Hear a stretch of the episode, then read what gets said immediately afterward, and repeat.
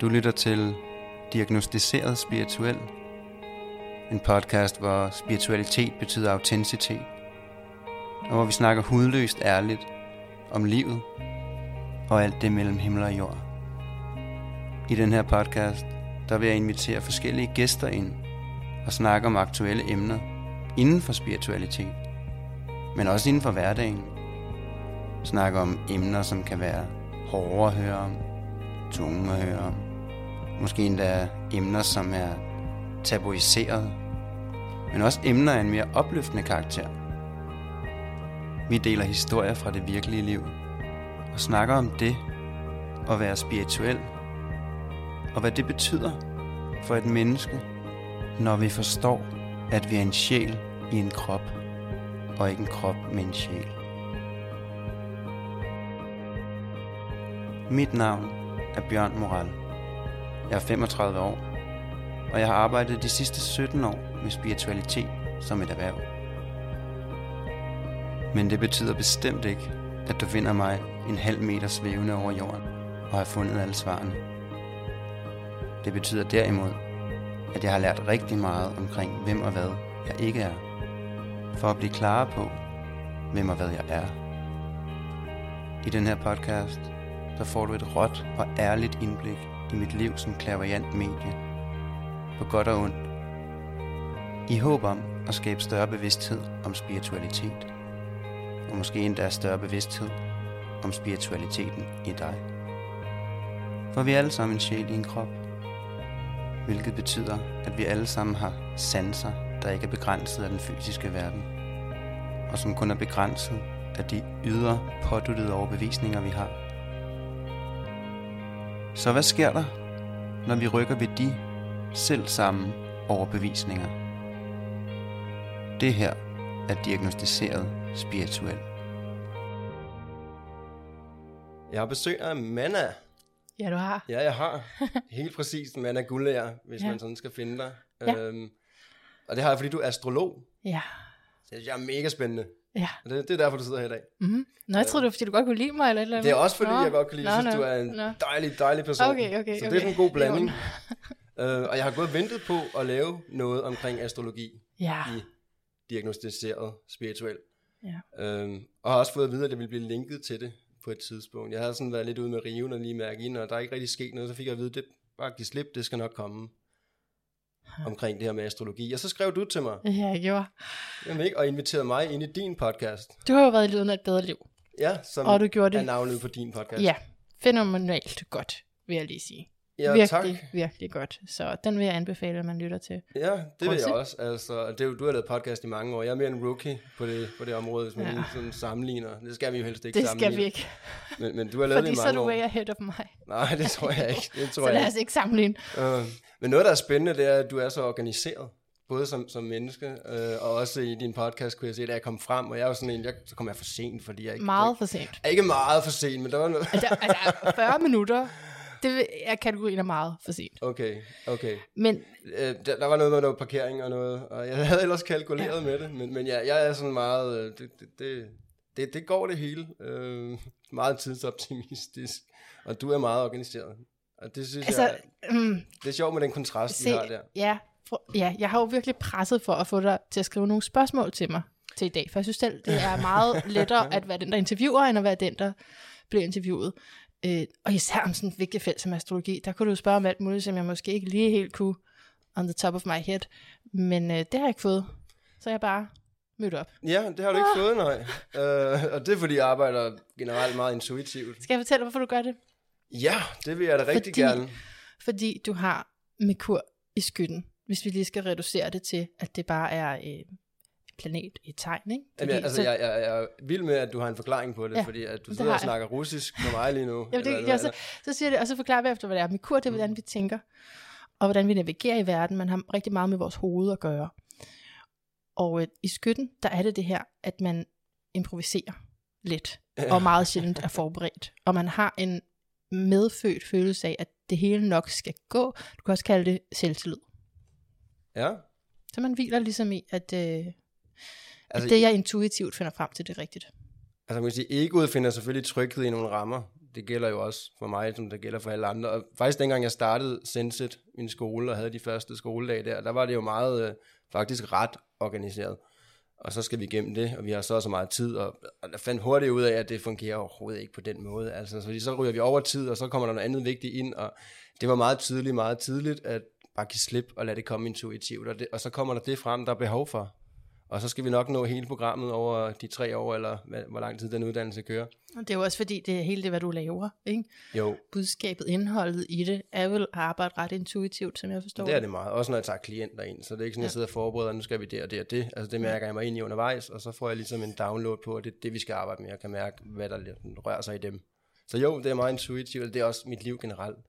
Mm. Ja, det tager vi sådan meget.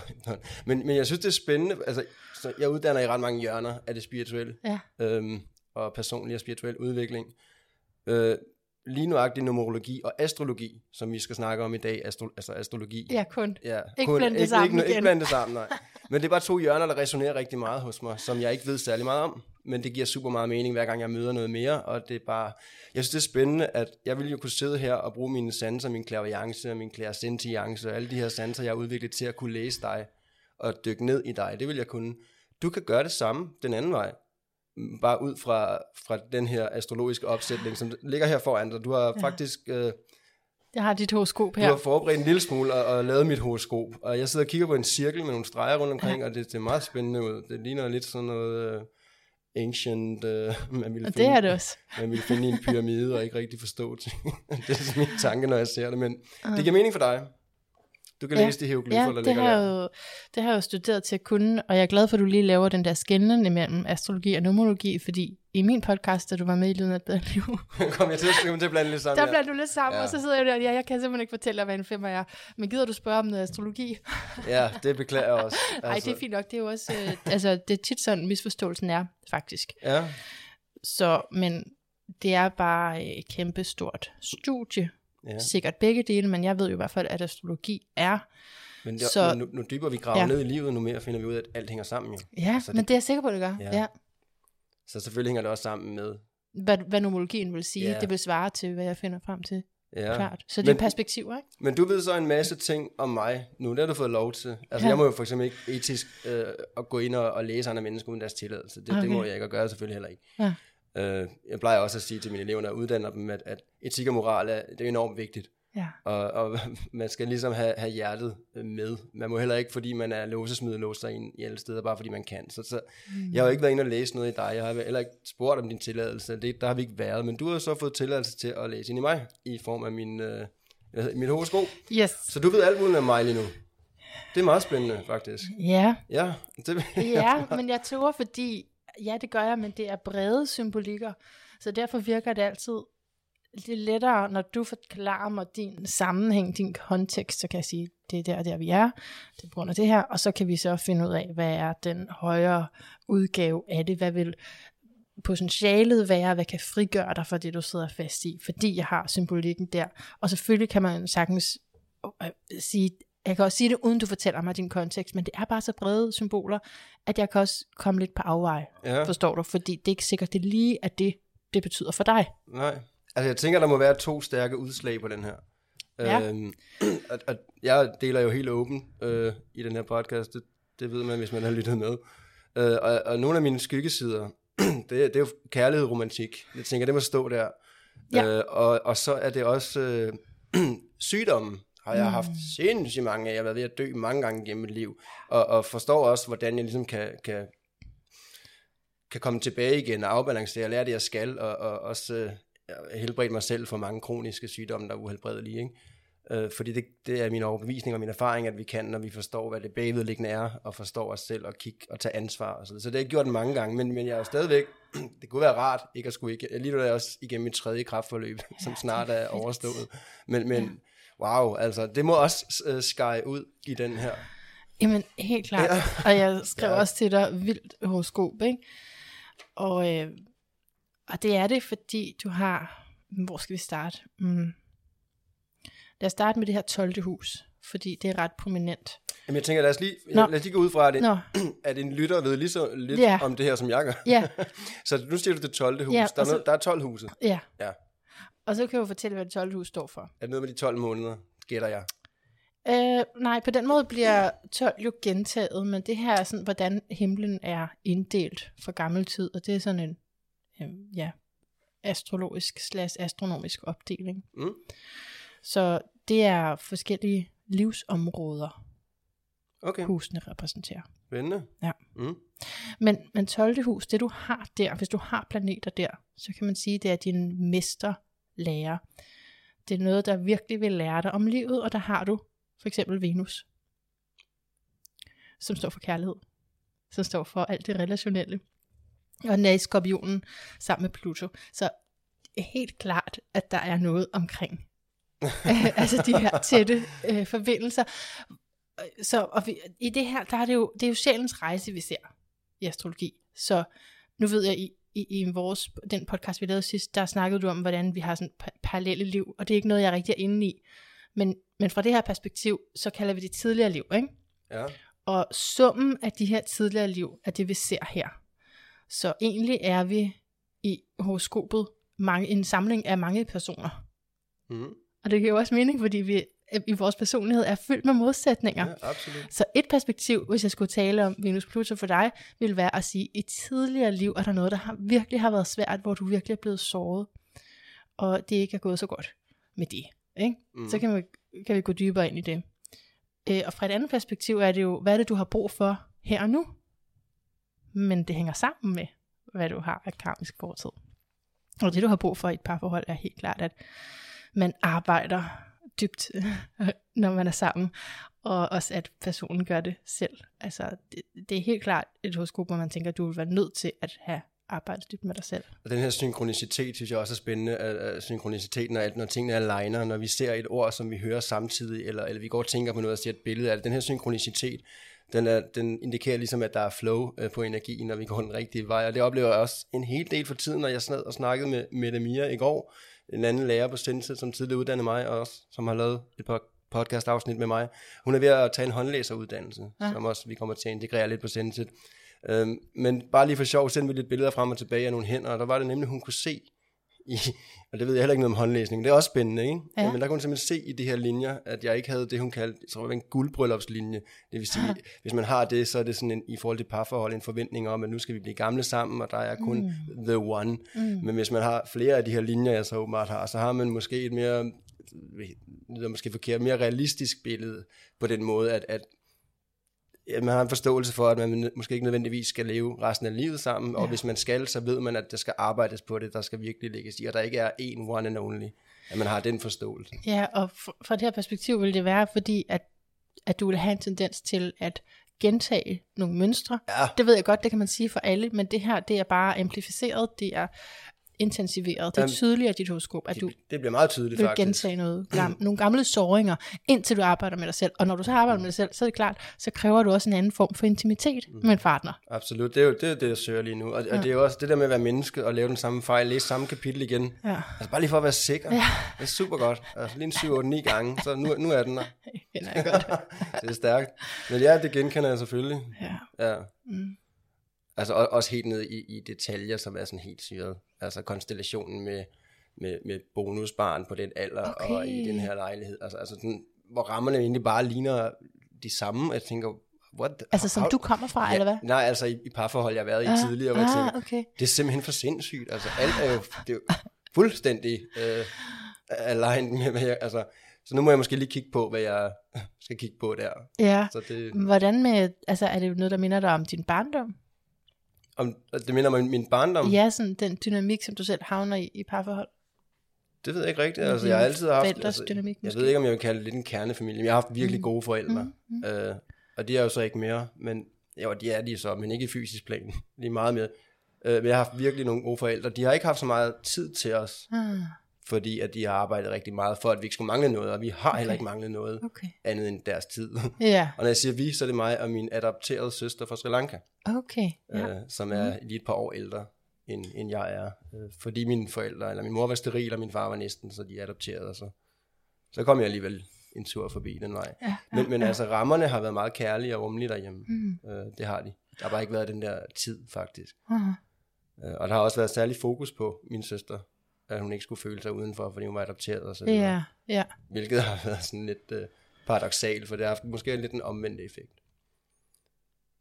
At man netop føler sig udenfor, hvis man bliver overinkluderet. Ja, Mm. altså man måske føler et behov, for, eller ikke et behov, jeg føler måske lidt, at, at eller stiller selv spørgsmålet, hvor, hvorfor bliver det overkompenseret? Ja, ja. Så, det kan man, så jeg, jeg oplevede lidt, at det måske havde sådan lidt en omvendt effekt. Men det vil, ikke, det vil jeg ikke snakke så meget ind i på den Nej. måde. Men jeg ved ikke, om det kan overføres til de her konstellationer i forhold til de tidligere parforhold, jeg så har haft. Om det er sådan noget, du mener. Øh, eller om der er I rigtig- hvert fald, at det er gentagelse af gamle såringer. Og så er det så noget, der bliver forstærket for at rykke dig længere hen. Ikke? Det er virkelig sådan et arbejde på dig selv horoskop. Og vi kan også tale om månefaser, så det er forholdet mellem sol og månen. Og, øh, og, og de her forskellige faser giver også en bestemt personlighedssignatur. Mm. Og der har du et meget stærkt selv, og det har du både i forhold til din månefase, og i forhold til første hus, som står for vores identitet, og der er du, der er du også loadet helt op. Stærk. Planlægger. Mm. Og, og det er jo også et budskab om, at måske tidligere har, det, har du netop mistet dig selv Mm. i relationer og i partnerskaber. Absolut. Så nu er det virkelig vigtigt, at det, det er dig, der er ja, underviseren, siger jeg, fordi det er skytten. Det er dig, der intuitivt mærker, hvad der er rigtigt. Mm. Og, øh, Det er du, også en balancegang, ikke Ja. at tage min, min lærer med hjem i et Ja. parforhold, fordi altså, så sidder jeg og underviser klienter og jeg elever godt. og så videre, og har et overblik der og kommer hjem, og så skal jeg lukke for det, og ikke dele, hvad jeg ser, fordi så bliver det sådan en lærer-elev-forhold. Ja, Jeg hvordan også- oplever du det? Det må også være lidt... Det oplever jeg frustrerende. Ja, ja.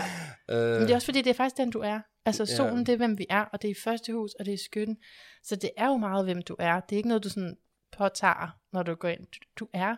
Nej, men Altså, også, altså, så, så når jeg, altså, vi har jo alle sammen noget med os, Mm. øh, og det her med at skulle redde en partner, det er jeg, Ja. ja. altså, det er jeg for længst over. Mm. Men når man så har en partner, der har nogle, nogle traume, eller har vi alle sammen, eller noget, mm. som de arbejder med, hvor jeg egentlig har nøglen mm. til at gå ind og sige, mm, skal, vi- skal vi kigge på det her?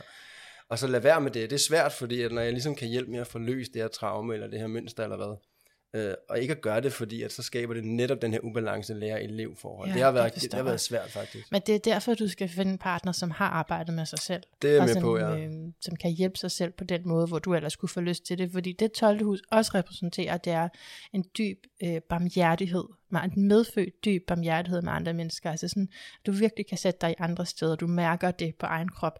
Så selvfølgelig giver det også trangen til at redde andre. Og det kan også godt give det udfald, at det bliver for meget at mærke det, og du derfor er nødt til at trække dig og gå i en helt anden retning. Altså, ja, gør et eller andet, der det, fald, dummer. det har i hvert fald tidligere været sådan. Mm. Øhm, men jeg lærte meget hurtigt også i form af Sensit, at, at der er noget, der hedder empati, og så er noget, der hedder sympati. Mm. Øh, og, og, og kende forskellen på det er ret essentielt. Øh, hvis vi alle sammen går ind i det empatiske hele tiden, så vil vi faktisk brænde ud, fordi det vi gør, når vi er empatiske, det er, at vi dublerer en følelse. Og, og, og det er smukt, men det hjælper ikke nogen, fordi vi går faktisk ned i den her sorg sammen med dem og dublerer mm. den, eller hvad man kan sige. Er man over i det sympatiske, så kan man sætte sig ind i og mærke de samme følelser, men uden at gå ned og føle den dybt ind. Så det er ikke fordi, man er ligeglad, men man tager den bare ikke på sig, og så kan man hjælpe vedkommende til at komme op i Ja. energien, kontra den anden vej. Så det er jeg meget, meget opmærksom på, men, men ja, det har jeg nemt med, og tidligere har det også været en, en udfordring. Mm. Ja, og Nå, men det, det lyder godt som en god opdeling. Ja, ja. Øhm, og så nævnte du det der med øhm, at blive såret. Ja. Altså, at det er noget, der ligger i min, gennem min liv. Altså, det er det Ja. jo for os alle sammen.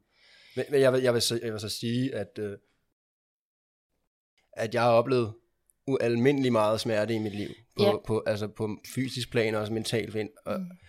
øhm, igennem de her sygdomme og kraftforløb og, og også meget andet faktisk. Men det værste, jeg nogensinde har oplevet, det var at få knust mit hjerte, da jeg var omkring 20 år eller noget. det er rigtigt. Mm. Det er uden sammenligning. En det er partner? absolut værd. Men Ja, ja, altså det var mig, der stoppede det. Ja, ja. Og der blev jeg faktisk rigtig vred på åndeverdenen, eller kan man sige den anden side, fordi at jeg elskede hende ubetinget med alt, jeg var. Mm. Og vi var også, altså vi købte hus i Jylland, og alt Okay. var bare sat op, og Hold det var fantastisk, og kærligheden var enorm. Og så var sket der bare det en dag, at lige så fik jeg sådan en underlig følelse ind i, at det føltes forkert. Mm. Og det ignorerede jeg, så den voksede bare. Og til sidst så var det sådan noget med, at når jeg, når jeg så kyssede hende, så kunne jeg mærke kærligheden blomstre i hele min krop, og så kunne jeg mærke den her kvalme af, hvor forkert Ej, det var. Nej, nej, nej. Det var forfærdeligt. Nøj, hvad havde jeg mange samtaler med Mette. Mia dengang om, hvad, Ja. fuck sker der? Ja, Øhm, og jeg kan godt lide at rive plasteret hurtigt af, for at vide, hvad handler det om. ja, ja. Øhm, og Det det, var meget tydeligt, det jeg både downloadede op fra, og som var det samme, jeg fik fra, fra Medemia dengang, det var, at jeg skulle ud og gøre mig nogle erfaringer i livet, der ville gøre, at jeg ville kunne hjælpe andre mennesker. Fordi det her med, at man selv har været i, i samme hjørne af livet, så lytter folk ligesom, ligesom mere. Og der var en masse livserfaringer, jeg skulle ud og have på egen hånd, som jeg ikke ville kunne få, hvis jeg havde en, den her partner at støtte mig op af. Så, så simpelthen med, med, med henblik på det, jeg skal vige mit liv til på det her tidspunkt, eller stadigvæk gøre, så skulle jeg simpelthen ud i nogle hjørner af livet, nogle ringhjørner i bokseringen, øh, og få nogle knop, så jeg netop kunne samle mig selv op og hjælpe andre med, med tilsvarende. Så, så den her følelse af at, at føle sig, jeg følte, det var forkert, den voksede bare, det sidste så måtte jeg stoppe. Jeg tror faktisk aldrig rigtigt, hun forstod det. Og, og det, der skete efterfølgende, det var, at, at jeg lå bare derhjemme og græd, og græd, og græd. Jeg har lige fået en lejlighed i København, fordi vi kunne ikke være i Jylland. Det var, det var ikke lige der, vi resonerede dengang. Vi var også unge ude på landet i Jylland som 20-årige, men, men vi har lige fået en lejlighed i København, og jeg, jeg lå bare derhjemme og græd. I tre måneder græd jeg bare morgen til aften. Jeg spiste ikke, og jeg havde ikke noget arbejde på det tidspunkt, og jeg kan huske, at min mor var meget, nu skal du altså i gang, du skal have noget arbejde, og jeg fik også noget arbejde, sådan noget hjemmehjælp, og, jeg fik hanket op i mig selv og tog ud på det her øh, hjemmehjælp øh, arbejde ude på Amager, og jeg når lige at møde op og, og følger en eller anden, og, en, og det er de, du Det er mit ord. Ja, fantastisk. Det minder mig om, hvor lang tid jeg har tilbage i Nå, mit liv. det, ser- det er organiseret del, og det er fantastisk. Nå, okay, jamen, øh, men i hvert fald, jeg, jeg, jeg møder op på det her arbejde en halv time, en time, eller sådan, så må jeg melde ud, at jeg, jeg kan ikke være her, for jeg skal hjem og græde. Så, så jeg, øh, jeg tog hjem og græd, og græd Wow. og græd, og, og, og bare faktisk troede, jeg skulle dø. Man kan godt dø af hjertesorger. Og på et Mhm. tidspunkt, der, der er det så intens, så jeg næsten ikke kan trække vejret, og så bliver alt sort. Og så bliver alt hvidt, som om jeg ligesom slipper og kommer op i lyset og tænker, nu dør jeg. Og, og den her smerte, den forsvandt, og jeg tænkte, det er okay, jeg kan ikke være mere med den. Og så blink, så var jeg tilbage i min krop i smerten. Det var ret fyret faktisk. Og så tænkte jeg, nej, nu, det, nu vil jeg altså arbejde på at gøre et eller andet. Jeg kan, det, det kan jeg ikke leve mit liv sådan her.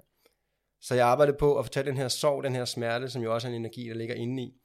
Og med alle energier, øh, som vi går igennem og bearbejder af tunge følelser, så bliver det jo mindre, når vi bearbejder dem og har, har bevidsthed på dem. Og vi lærer det, vi skal og vokser med opgaven, kan man sige. Men når det ligger det ubevidste, hvis det er et traume, eller det er for meget at kigge på, eller vi, vi bare ikke vil tage det frem, så vokser energien jo. Og på et eller andet tidspunkt bliver den nødt til at manifestere sig i en eller anden skavank, fysisk eller psykisk, for at gøre opmærksom på sig selv, yes. for at hjælpe os. Ignorerer vi det, bliver det nødt til at manifestere sig i en fysisk, altså sygdom, decideret, som også er for at hjælpe os, i, i min overbevisning og Ja, erfaring. ja. Øh, og jeg får så faktisk også, øh, jeg får taget den her sorg, trukket ud af mig, og så lagt ud i min aura med sådan en tråd i, og lige snart jeg gør det, så forsvinder smerten. Og min livsglæde er tilbage, og jeg har det bare fantastisk. Og min, min, min guider kommer ned og giver mig en klapsalve, fordi det har været svært. Wow. Men jeg var 20, og jeg skulle ud og leve, og jeg glemte alt om den der sorg, som lå ude i min aura og voksede. Så da den ligesom manifesterede sig selv, så var det halvandet år med leukemi. Ej. Bang. Så, så og, og, og dengang jeg havde leukemi, var det jo vanvittigt forløb. Jeg sad i kørestol, jeg vejede 48 kilo, og jeg, de stak nåle i mine knogler hele tiden, og kvalme og smerte. Altså, Det var vanvittigt. Men det var ikke noget i forhold til den smerte, jeg havde hjertemæssigt. Men der healede jeg så, mm. altså man kan sige, det der gjorde, at jeg kom igennem, det var, at jeg fokuserede på ubetinget kærlighed. Mm. Som lige, altså lige pludselig fandt jeg ud af, at jeg var værd at elske, selvom jeg ikke havde mit udseende. Mm. Øh, og den her ubetingede kærlighed til, til venner og familie, og jeg, jeg manifesterede også en, en, der hvor jeg var allermest fucked up at se på. Der fik jeg den smukkeste kæreste, som kom over fra Jylland, og jeg lige fik sagt på vejen, hov forresten, jeg bor på Ride, Øh, jeg ser ikke helt sådan ud længere, jeg er kraft. og, og det tog hun ret pænt, hun tog faktisk aldrig tilbage til Jylland, hun, hun, hun flyttede ind på min sygehusstue. Wow. Ja, det var ret små. Og lægerne var også sådan, åbne døren og lukkede den igen. Sådan, der ligger to i Bjørns seng. Nå ja, han har fået en kæreste. Og han var vanvittigt smuk, både, både altså, udenpå, men også indeni. Wow. Ja, og det lærte mig ligesom om ubetinget kærlighed og noget om mine værdier, og jeg var noget værd bag om det. Og det var ligesom det, der gjorde, at jeg lærte det, jeg skulle og kunne, kunne komme videre med det. Men ja, det har været en rigtig hård lektie, det med, med den hjertesorg der. Og det er helt sikkert noget, som jeg også tidligere har. For jeg, jeg kender jo også til nogle af mine tidligere liv, så det er ikke fordi, du taler helt uden for noget, der er helt off. Mm-hmm, mm-hmm. Men virkelig interessant at høre dig tale om det. Fordi så er det jo netop et område, som har rykket dig, og som har skabt nogle ruptures i dit liv. Og nu nævnte du bare lidt det med udseende, men Venus står også, altså det er også æstetik. Okay, altså jeg er mega forfængelig, hvis det er det. Okay. Fedt. Men i hvert fald i forhold til det her, så er det område, der også godt kan ske nogle ruptures, som gør, at igen vi bliver rykket til et højere evolutionært stadie.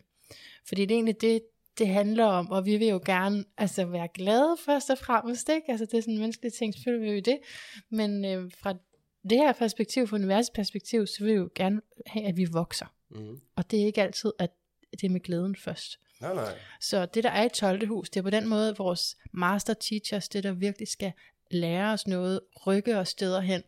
Og det, kan, altså, det ender jo godt, det er ikke på den måde. Altså, Mm. vi kan sagtens have det godt Det kan undervejs, jeg men det er bare, det er lige præcis de her energier, som især vil rykke dig, ikke? Og det er Mm. også interessant det med, med sygdommen. Altså, første hus handler også om kroppen, hvor jeg har sagt, du har mange planeter, og så har du også månen lige over for Pluto i som er Pluto, som er i 12. hus, og månen, som er i 6. hus. 6. hus, der er også igen vores krop og vores rutiner, og der, hvor vi i særligt også kigger på, hvis folk er syge.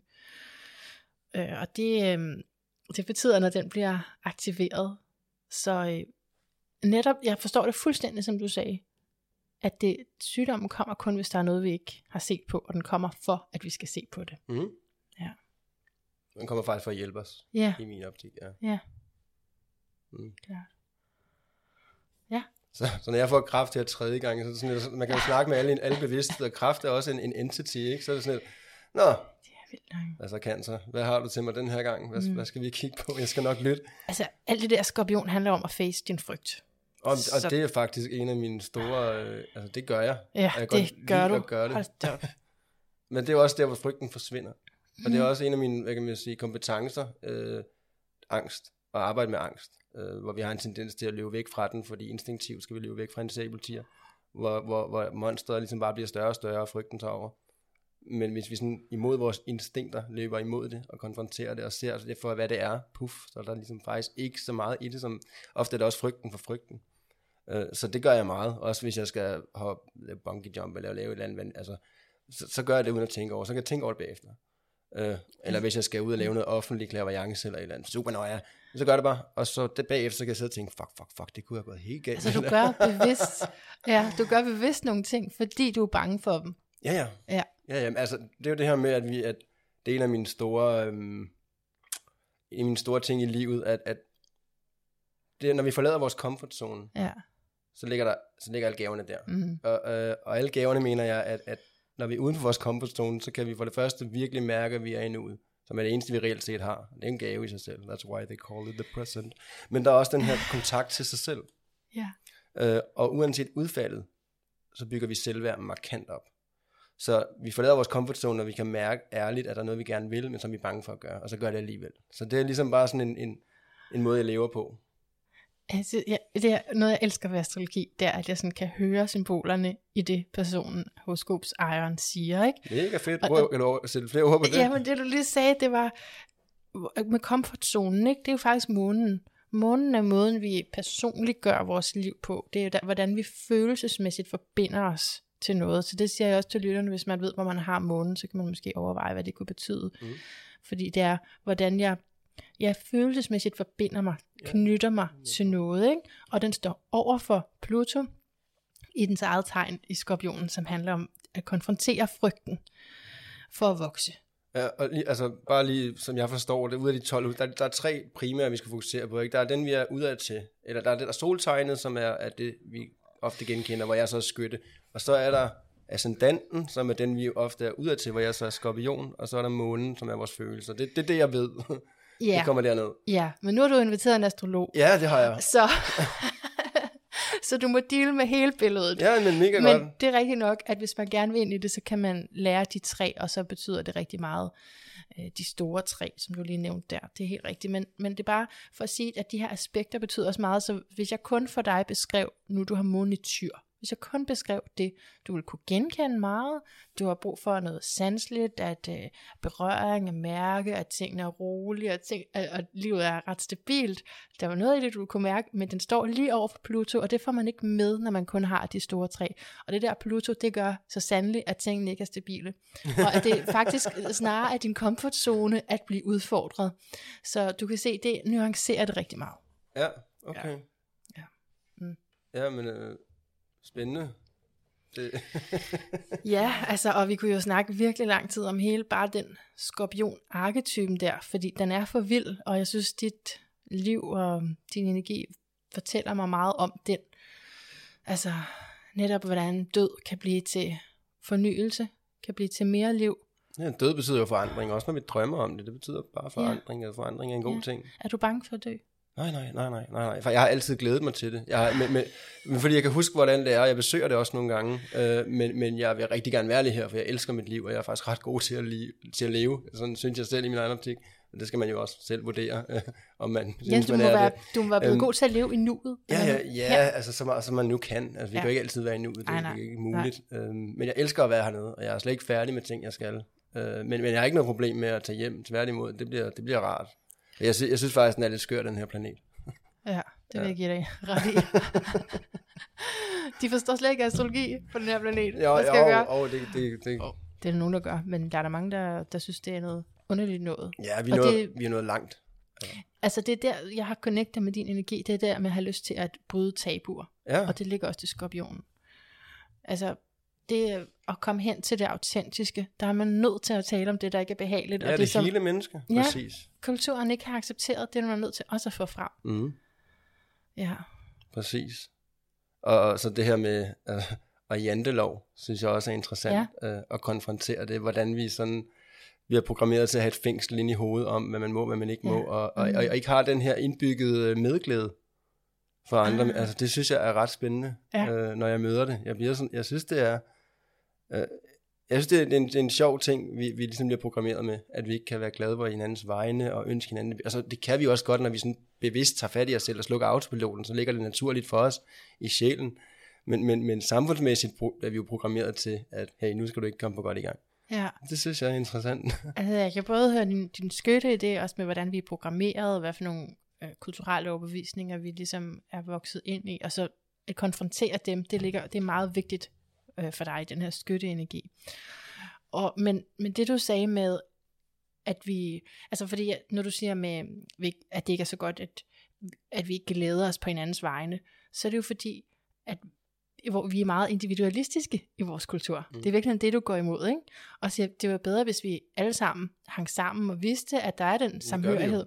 Det er jo Ja, det, vi det er gør. jo- og, det er det, det, tol- og det 12. hus, det er Ja. den bevidsthed, det er fisken, det er den bevidsthed om, at vi alle sammen hænger sammen, og at du bare er en anden side af Gud, for at sige det på den måde. Du er bare en anden del af mig. ja, selvfølgelig. På et eller andet tidspunkt, så bliver jeg til dig jo. Mm. Gør du? Ej, det skal du glæde dig til. det glæder jeg mig meget til. Men ja, vi er jo alle sammen manifestationer af, opleve, øh, af- universet for at opleve sig selv. Ikke? Og på et tidspunkt, så skal vi det hele igennem, hvis man kan sige det sådan. Så selvfølgelig. Ja, og det er også fordi, vi taler om forskellige stadier i evolutionær astrologi. Mm.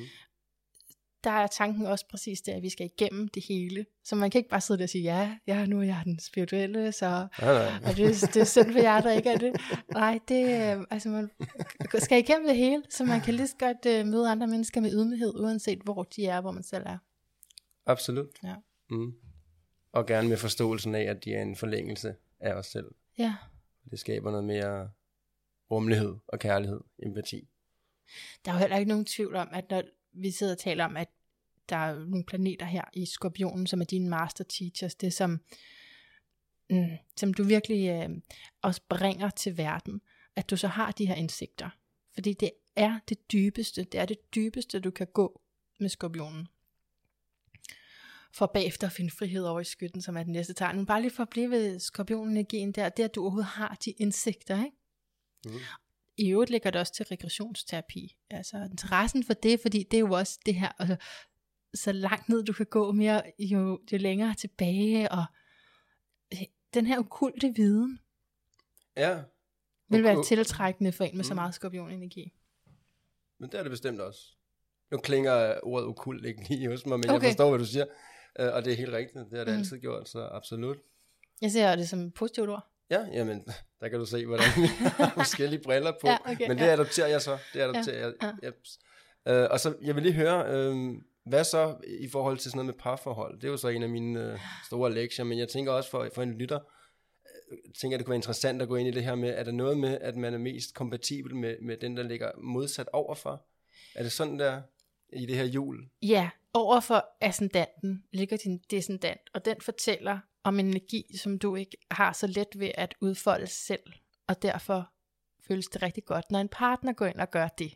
Ja, Hvad, og hvad, hvad kunne det så for For dig, for dig er det tyren, så det var faktisk noget, det var inde på med, at- med det er noget stabilt, og der er en stærk grad af commitment, og... Øh, Som jeg ikke er så god til, siger du. altså, Stærkt. Nej, fordi det er jo i dig, Ja. ikke? men øh, det, du har en, en tendens til, at øh, der sker en hel masse, også følelsesmæssigt, måske psykisk, altså, jeg er heller ikke så meget i, hvordan du arbejder, med, jeg ved ikke, hvad for nogle ord jeg skal bruge, men med det spirituelle, der, altså, der sker alt muligt, og nye indsigter, vi går dybere, vi går vildere, hvor at, at tyren har brug for en helt anden form for ro, Mm. og altså hygge, og musik, og altså noget, som gør, at man har det godt.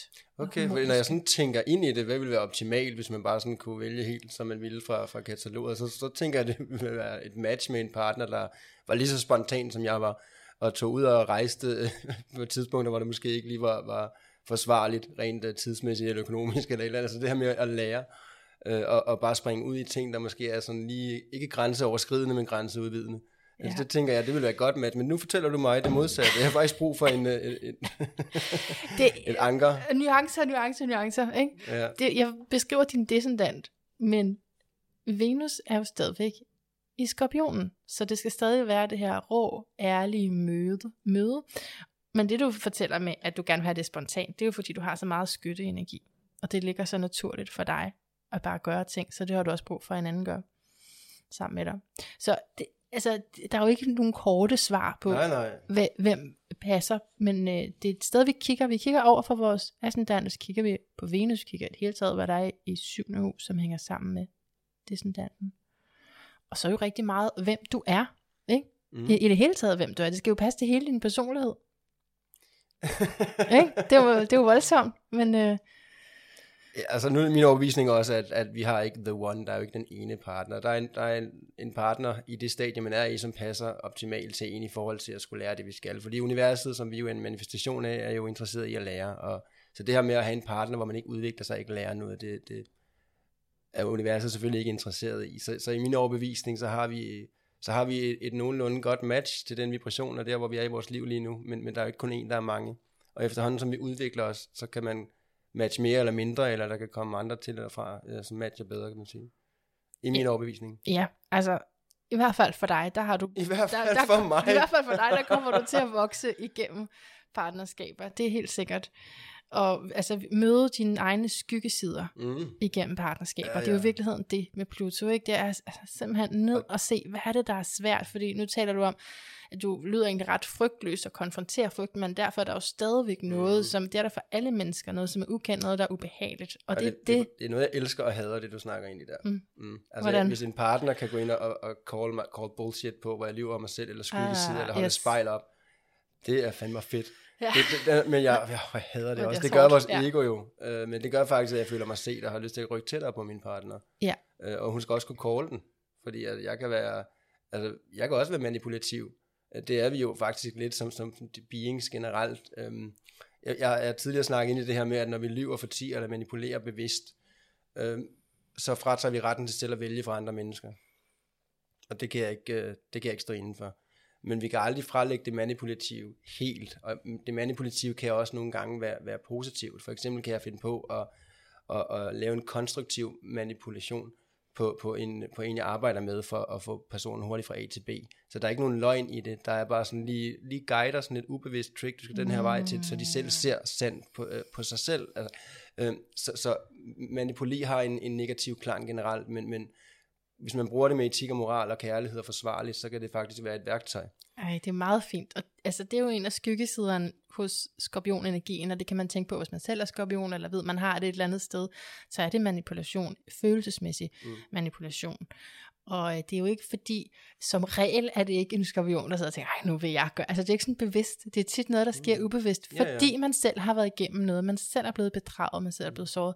Så kommer man til at gøre det der, fordi man er bange for at miste, man er bange for at blive forladt, man er bange for alt muligt. Så det er derfor, man kommer til at gøre det. Men du har helt ret i, jeg har set mange Mm. horoskoper for, på øh, hypnoterapeuter, hypnotisører, nogen, der bruger en, en, en form for manipulation, ikke? Ja, på en det er jo også- positiv måde. Og det er måske også bare et, et, et spøjst ord at bruge på det, fordi det er jo sådan lidt at coache, kan man sige. Jamen, det er, vel, det er jo manipulation i en eller anden grad, Jo, men, jo. Øh, men hvor du ikke gør det, hvor du, fordi du er følelsesmæssigt involveret. Det er der, det bliver ja, uetisk, altså, ikke? gør det for at hjælpe, Ja. for at komme hurtigere fra A til B. Ja. Øhm, Ja, så bliver det jo sådan ja. magic. Og, og det er også det, den arketype handler om. ja, okay. Og det er det, som jeg egentlig kalder okult viden, ikke? Der, hvor du mm. kan skabe noget mere alkemi. Du kan skabe noget mere end det, der er. Mm. Transformere det, der er. Mm. Sjovt, du lige bruger ordet alkemi. Det er også en energi, jeg arbejder med Ja, øh, inden for healing.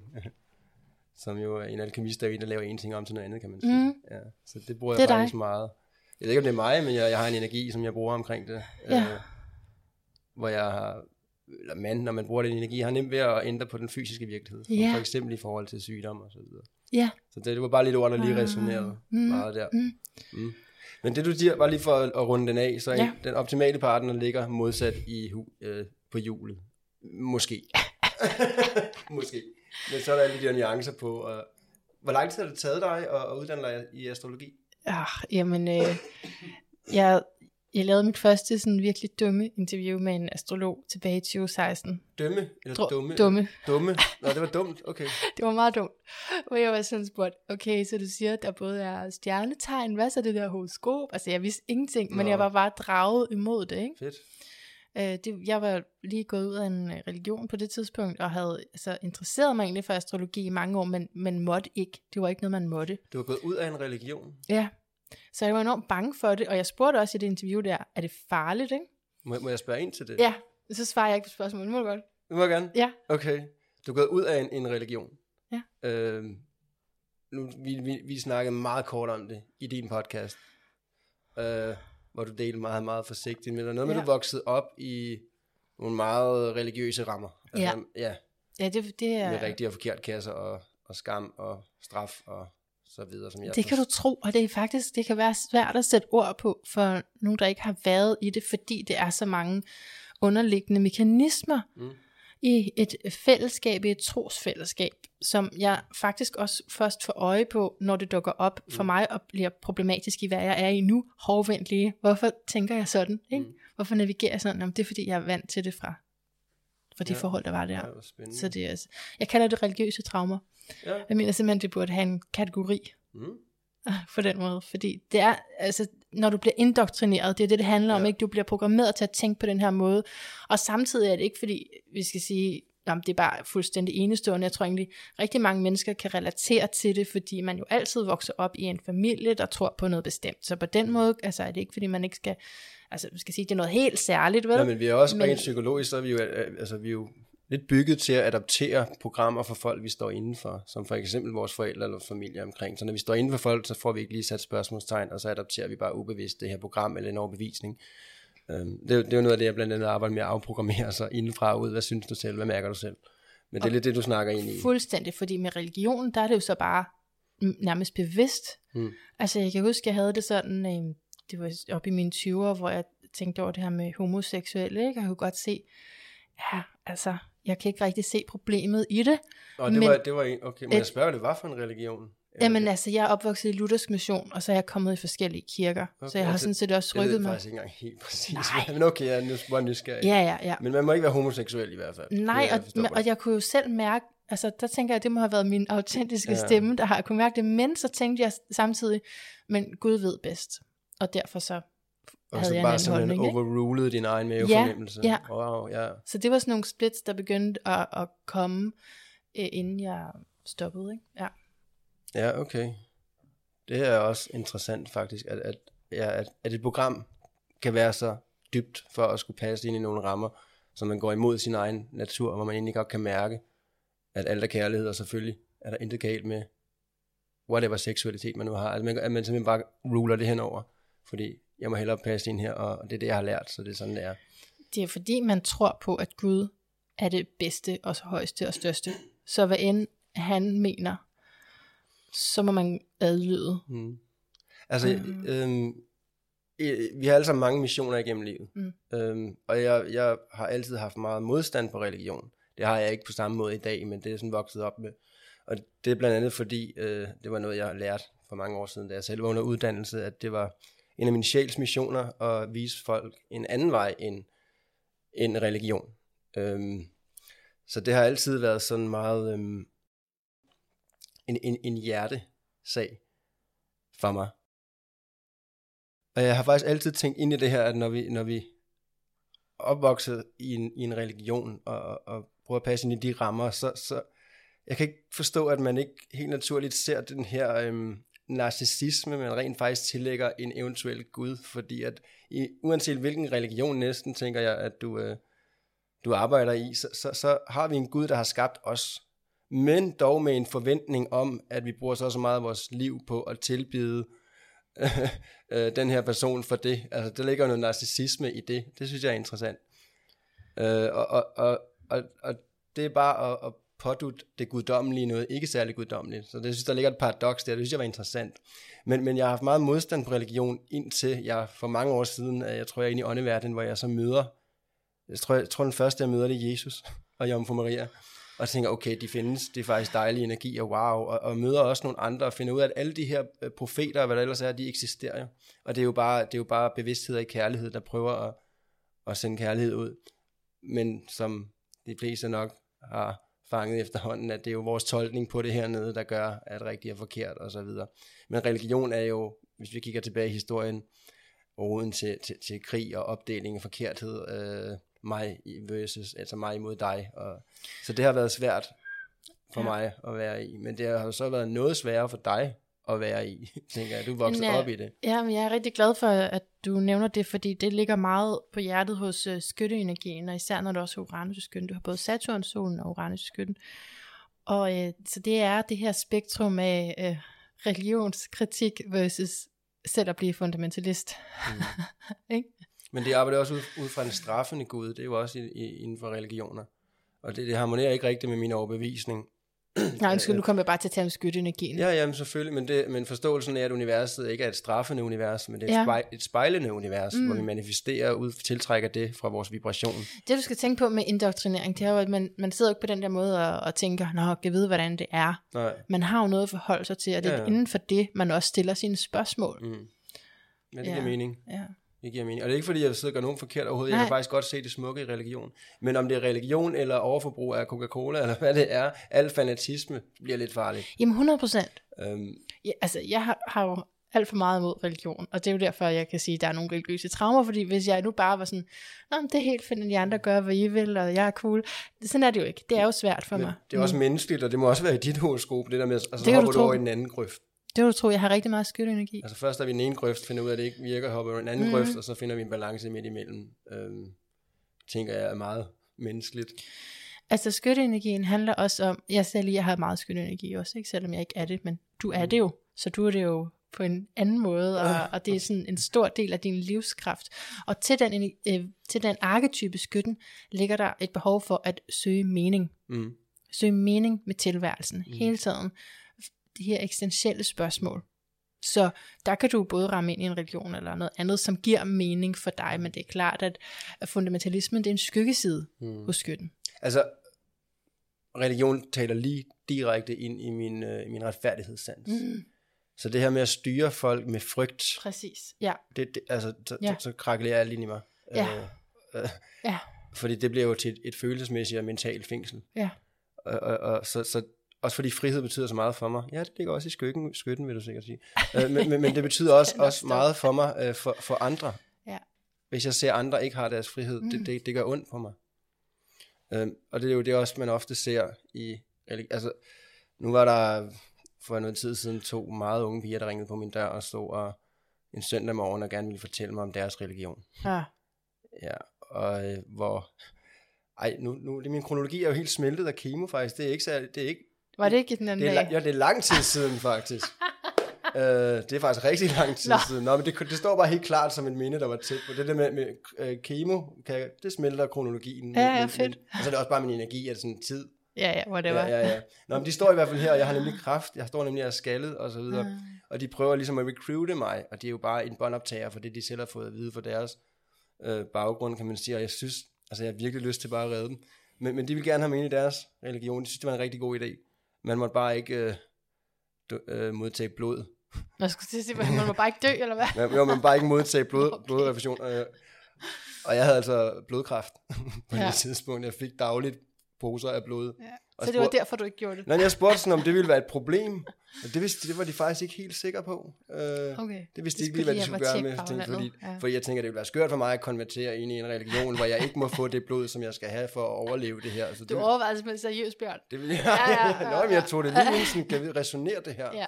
Ja, men jeg har jo egentlig bare ondt af de her øhm, altså robotmennesker, der stod foran med nogle teenagepiger, der bliver udnyttet, for, fordi at hvis ikke de gør, som der bliver sagt, så mister de deres familie. Og den frygt, der ligger i den indoktrinering, ja, ja. det gør simpelthen så ondt for mig. Ja, og det Men omvendt, så vil jeg heller ikke stå, jeg vil heller ikke stå og dømme dem, Nej, nej. og få dem til at føle sig forkert. Så jeg rummede det bare, og, og bare stille det spørgsmål. Kan man være i den religion, hvis...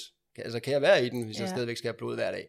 Og det vidste de, vidste de faktisk ikke helt. Det er jo svært, det der med at Øhm. hjælpe andre ud af det. det Ja, og det er jo heller ikke, vores, ans- det er ikke. heller ikke vores Nej. ansvar. Og, altså, men, men min pointe er bare, at mit hjerte bløder for, for ja, dem, der ikke har deres frihed på det plan. Ja. Og, og det kan godt være, at jeg kommer til at trigge nogle mennesker, det er jeg ked af. Og hvis jeg trigger dig her, som lytter omkring det, det er jeg ked af. Det er ikke min intention. Du er ikke forkert, uanset hvad du tror på, fordi at jeg har ikke svaret, jeg har ikke den rigtige virkelighed, og det, det er der ingen, der har. Så hvis det resonerer og føles rigtigt for dig, så er det lige sådan, det skal være. altså jeg synes, det lyder virkelig dejligt, det du siger, fordi det er en imødekommelse, man sjældent får, når man har været religiøs. Altså at du Mm. forstår det på den måde, du gør. At det netop er nogle mekanismer, nogle psykologiske mekanismer, Mm. ikke, som Men det er har også noget, styret en. Jeg tror også noget, der trigger mig lidt omkring religion, og det har jeg garanteret sagt det mange gange i min podcast og også rundt omkring, men, men hvis man nogensinde møder nogen, der har svaret, ikke?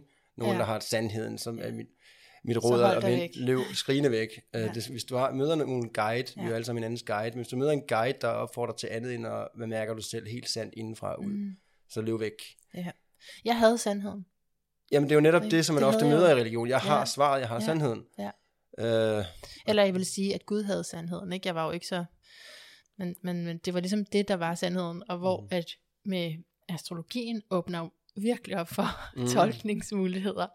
Og øh, ja, ja, altså. Og jeg, er bare et pers- jeg er meget bevidst om, at det er bare et perspektiv. Ikke? Ja, ja. Men det der med at have sandheden, det er uanset om man er spirituel lærer, eller man Mm. arbejder på et værksted, eller hvad, eller man er i en religion. Så det burde ringe en alarmklokke. Mm. Mm-hmm. Jeg kommer til at tænke på, for jeg har tidligere for nogle år tilbage lavet en del YouTube-videoer, hvor jeg deler ud nogle værktøjer og så videre, for ligesom at, at give så meget gratis ud, jeg kan. Det er en del år siden, jeg har lavet det. Men jeg kan huske, at der på en af mine videoer, jeg tror det var omkring efter døden, den handler om, øhm, hvor der begynder at komme kommentarer fra, fra folk, hvor der siger, åh, den stakkel, han ved ikke, han arbejder for satan. Og jeg tænker, hold da kæft, okay. arbejder jeg for satan? Og så, og så, og så, bliver han, så, så bliver den her person så suppleret af en anden. Han siger, ja, det er rigtigt, han arbejder for mørket og med djævlen, og, oh. og han ved det slet ikke, han fører folk bag lyset. Jeg tænker, hold da op, det, det er da også en, øh, en sandhed, kan man sige. Men, men det, jeg, jeg gør jo det, jeg gør for at hjælpe andre mennesker. og min sjæl var jo sådan rummet, det bare gav det kærlighed, men mit ego havde jo lyst til at skrive sådan noget som, ja, altså, nu bruger jeg jo min tid og min energi og min kærlighed på at hjælpe andre mennesker, og får så en feedback på, at, at, at det rent faktisk hjælper andre mennesker. Og man kan sige, hvis, hvis djævlen står bag ved det, så er han måske lidt misforstået. Ja, Så er han måske ikke så skidt en fyr. Ja. Men det er jo bare mit ego, der har lyst til at skrive det. Jeg tror bare, jeg fik skrevet sådan, tak for, dit, uh, tak for jeres kommentar, og kærlighed til jer, og godt nytår, hvor de så bare råbt og skreg ved, ved capital letters. Det er meget interessant. Det er meget spændende, at de også har behov for at gå ind på min kanal og skrive, nu Ja. er du ind fra, fra djævlen. Altså, Ja, men og hele den stempling, ikke? Fordi det er, altså, jeg relaterer det altså lige til, vi snakker om astrologi, ikke? Ja, det er så jeg rigtigt. relaterer det lige til skorpionen, fordi øh, altså, det er jo det, jeg mener med den her okulte viden, som jo egentlig bare betyder skjult viden, men den er jo blevet gjort, den er blevet stigmatiseret Ja. af religionen, ikke? Mm. groft sagt. Altså som noget, som netop, at jamen, det er djævelsk. Mm. Og jeg vil faktisk gerne snakke ind i tilbage, hvor vi startede. Det startede med, at du er vokset op i en religion. Og så løsriver du dig på en eller anden måde det, og, og går en helt anden vej og, og uddanner dig inden for astrologi. Den mere rigtige historie er, at jeg faktisk øh, gik ud og gik tilbage ind og gik ud. Ja, okay. Det er så stærkt, det er, ikke? Øh, Mm. At øh, det er en enorm øh, comfort zone. Det kan jeg da virkelig godt forstå. i det, kan jeg ja. virkelig godt forstå. Mm. Men nu kender jeg så ikke lige helt den religion, du snakkede om, men, men var det også sådan, så du fik skåret hånden af dig ved ikke at lige pludselig dele de overbevisninger? Eller?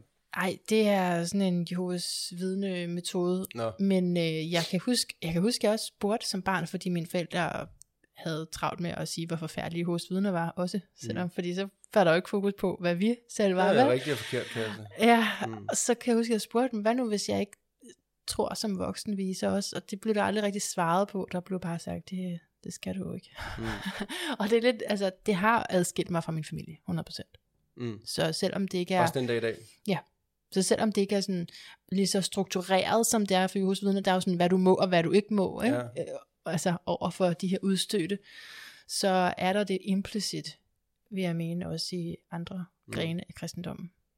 Noget, jeg synes, der kan være smukt, ved, og tak fordi du deler os alt det her, man, det er mega sejt. Øhm, men noget, jeg synes, der skal være smukt, det er, når vi kan rumme hinanden ubetinget, også på trods af religioner. Jeg kommer til at tænke på min, min gamle farmor, som ikke er her mere. Jeg ved ikke, om jeg har delt det her, jeg kan ikke huske, hvad jeg har delt i podcasten, så bliver det bare dobbelt konfekt, hvis man har lyttet med. og Ja, det vel. har. Men, men, men min farmor, hun var, hun var, hun var katolik, og en af hendes gode veninder var Jehovas vidner. Nå. Og de der gamle damer, de sad jo så ofte over en snaps og en sild og diskuterede, hvad var rigtigt og hvad var ikke rigtigt. Og de grinede lidt, og så var de lidt vrede, og det var meget sjovt at sidde og overhøre.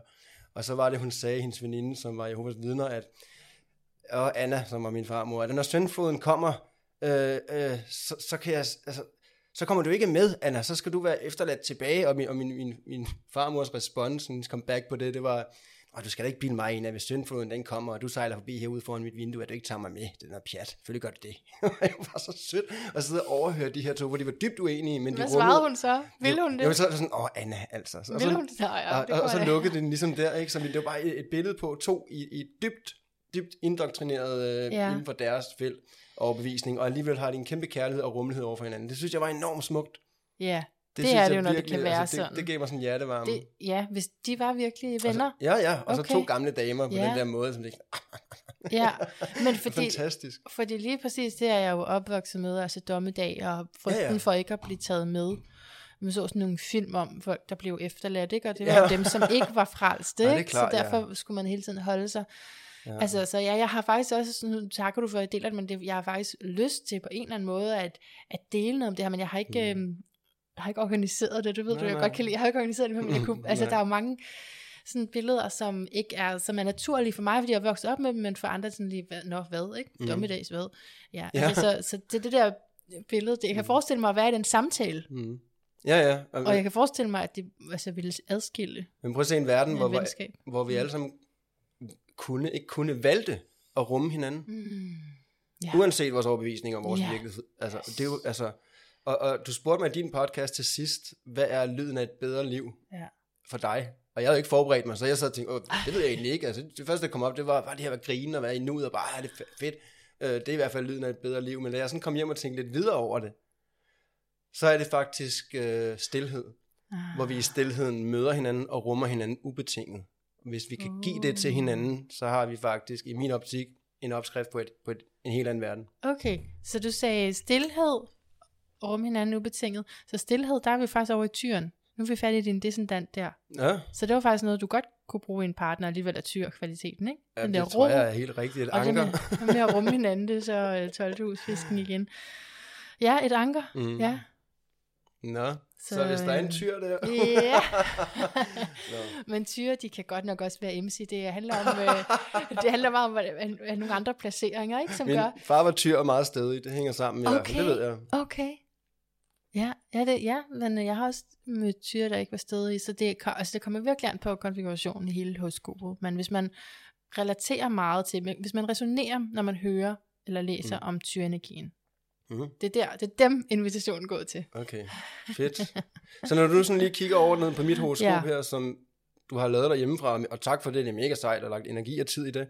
Har du sådan et overordnet råd til mig, om hvad, hvad er det lige, jeg skal kigge på, eller burde lige tage ansvar for? Eller jeg kan godt lige tage ansvar for, hvis jeg kan tage ansvar for noget fedt, lad os gøre det, og hvis jeg ikke kan, så bliver jeg frustreret. Øh, ja, det lyder sådan lidt selv, eller det er ikke det, men, jeg kan bare godt lide at det der med at konfrontere tingene og lære. Jeg kan godt lide at udvikle mig, ikke? Og, og det, det tror jeg, vi alle sammen kan, når vi, når vi oplever den udvikling. Men, men hvis du kan fortælle mig og, og give mig et eller andet, hvor jeg lige sådan kan, kan kigge bagom, eller arbejde med noget, eller hvad, hvad vil rådet være? Er det, er det okay at spørge dig om, eller er det sådan lidt tavligt? Ja, nej, og det er jo et klassisk spørgsmål fra en med meget skorpionenergi. Det er, hvad kan jeg gøre for at rykke mig, for okay. At øh, vokse? Og det får jeg med mennesker med meget skorpion. Hvis der for eksempel er meget tvilling, så er det ikke det. Så er det ikke det, jeg bliver spurgt om. Er der noget med min, min, min altså, har jeg ikke noget tvilling i uh, min måne? Jeg troede, min måne var tvilling, synes Nej. jeg. Nej. Der er tyr. Nå ja, den er tyr. Stærkt. Skal vi ikke blande det hele sammen, Bjørn? Og det er faktisk fordi, det er faktisk fordi at jeg, har, jeg har jo taget sådan et, øh, et, et ugeblads øh, Nå, ja, ja. woman, et eller andet, hvor jeg lige har været inde, og så kan man så skrive tingene ind, og så får man at vide sin ascendant, måne og soltegn, ikke? ja, men der gik også lidt tid, før du sendte mig dit fødselstidspunkt, så hvis du ikke har været helt klar på Nå, det, jo, jamen, så det har, jeg, det har Nå, jeg okay. egentlig, men jeg, okay. ved, jeg har bare fået at vide, at det var tvilling, men det er, jo- de er måske heller ikke helt accurate. Det, det har det så ikke været. Det har det så ikke været, så det er tyren, okay. Ja. Så i forhold til et, et råd, Det var det, vi kom fra. Det det, vi ja, kom jeg slap fra. ikke der. Jamen, øhm, hmm, der er jo mange råd. Lad mig se. selvfølgelig stærk. Jeg vil sige det sådan, at du har et meget stærkt kald. Altså, du er meget til en side. Du følger meget i horoskopets ene side, første og 12. hus, som jo altså angår det åndelige, kunne vi oversætte mm. det 12. hus til, og første hus, hvem du er, og din position, dine meninger, din visdom, din intuitive side, det her stærke selv, som gør, at du ved, du har et formål, og som gør, at du kan inspirere andre. De to ting til sammen, kontakten til det åndelige, kontakten til dig selv, det er enormt vigtigt, at det er det, der vil rykke dig igennem livet, fordi at du ikke vil tage, øh, det var svært for dig at, at settle down, ikke? og det er måske der, så partneren kommer ind i billedet, eller Mm. mm. nogle andre, der kan hjælpe dig mere med at finde den side i dig selv, som er, handler om roen. Mm. Øh, ja. Men det er jo sjovt, fordi at roen, den har jeg jo meget dominant, når jeg sådan arbejder. ja, det er det åndelige, meditationen, Mm. ikke? Ja. Øh, og når jeg så er ude i min kontrast, Mm. mm. drengerøven, der også får lov til, at han har ikke så meget ro. han, han ønsker heller ikke den ro. Mm. Altså, der, der, kontrasten, det er meget Ja. rart at give slip og være lidt ja.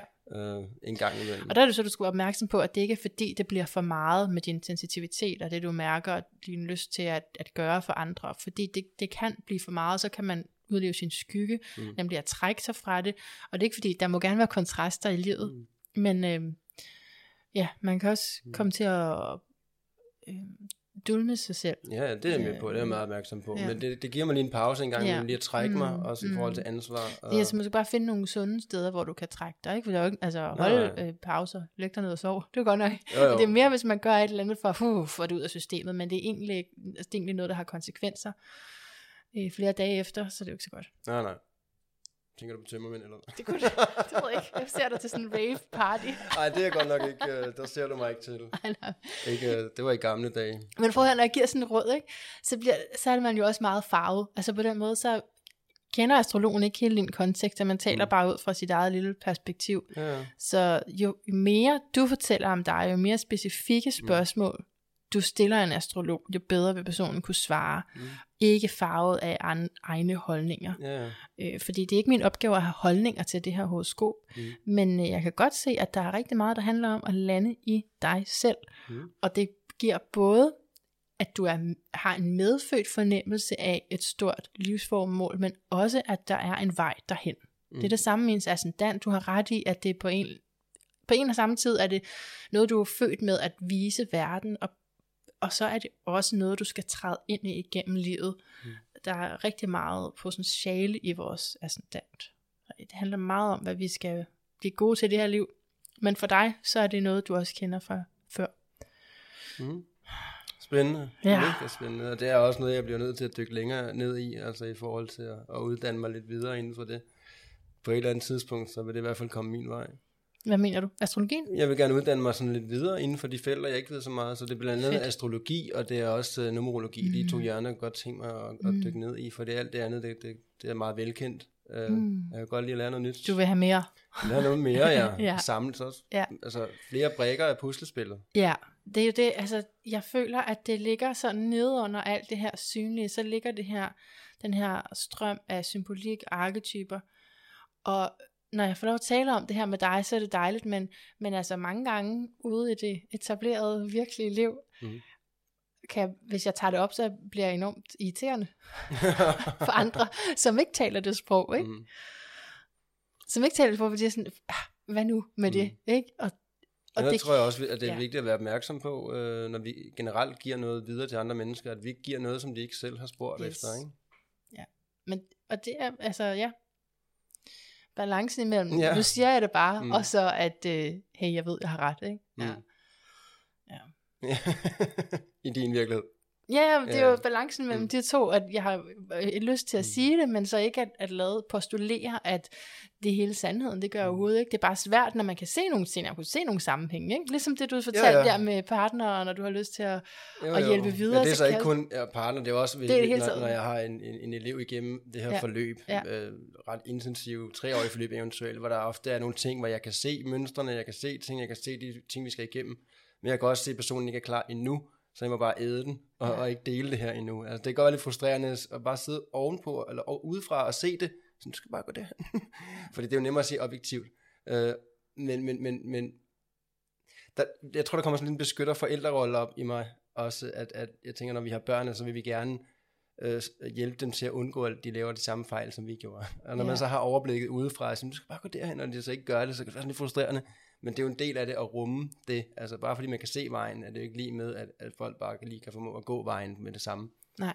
Øhm, Nej, så, overhovedet men ikke. det der med, at det ikke er alt, hvad vi, vi observerer, og det tror jeg gælder os alle sammen, som vi skal dele. Ikke alt, hvad vi ved, vi skal dele. Det er jo, og det er Det- sådan, min tror jeg- virkelighed er, at man, jeg går Mm. ikke og siger de her ting. Nej, Det kan man jo ikke. Men det tror jeg er et rigtig godt råd til mig selv, Mm. og til dig, og måske Mm. også til dig derude. Og og jeg tænker, det er så småt, at det vi slutter af på.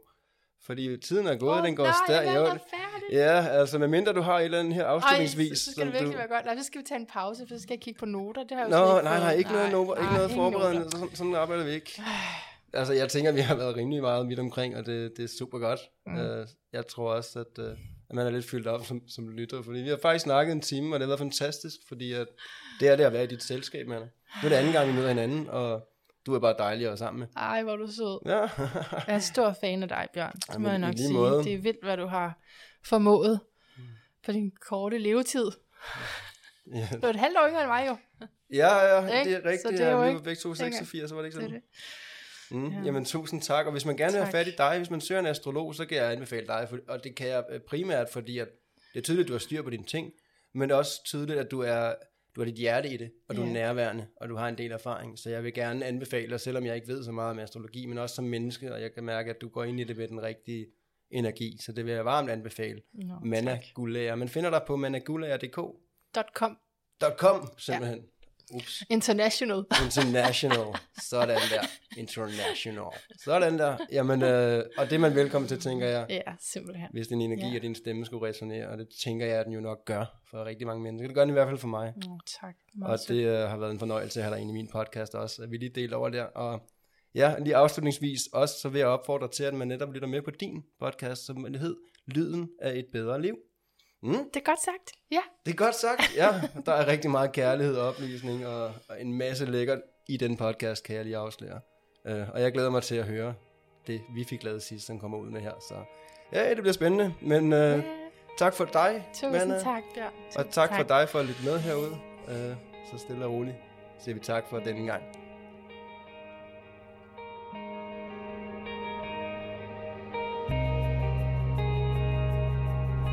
Det her er diagnostiseret spirituelt. Jeg håber, at du føler, at du kan tage nogle ting med videre herfra. Og måske endda føler dig lidt inspireret. Om ikke andet, så håber jeg, at du har følt, at det har været underholdende at lytte med. Og jeg vil rigtig gerne takke dig for at bruge din tid på at finde ind på den her podcast.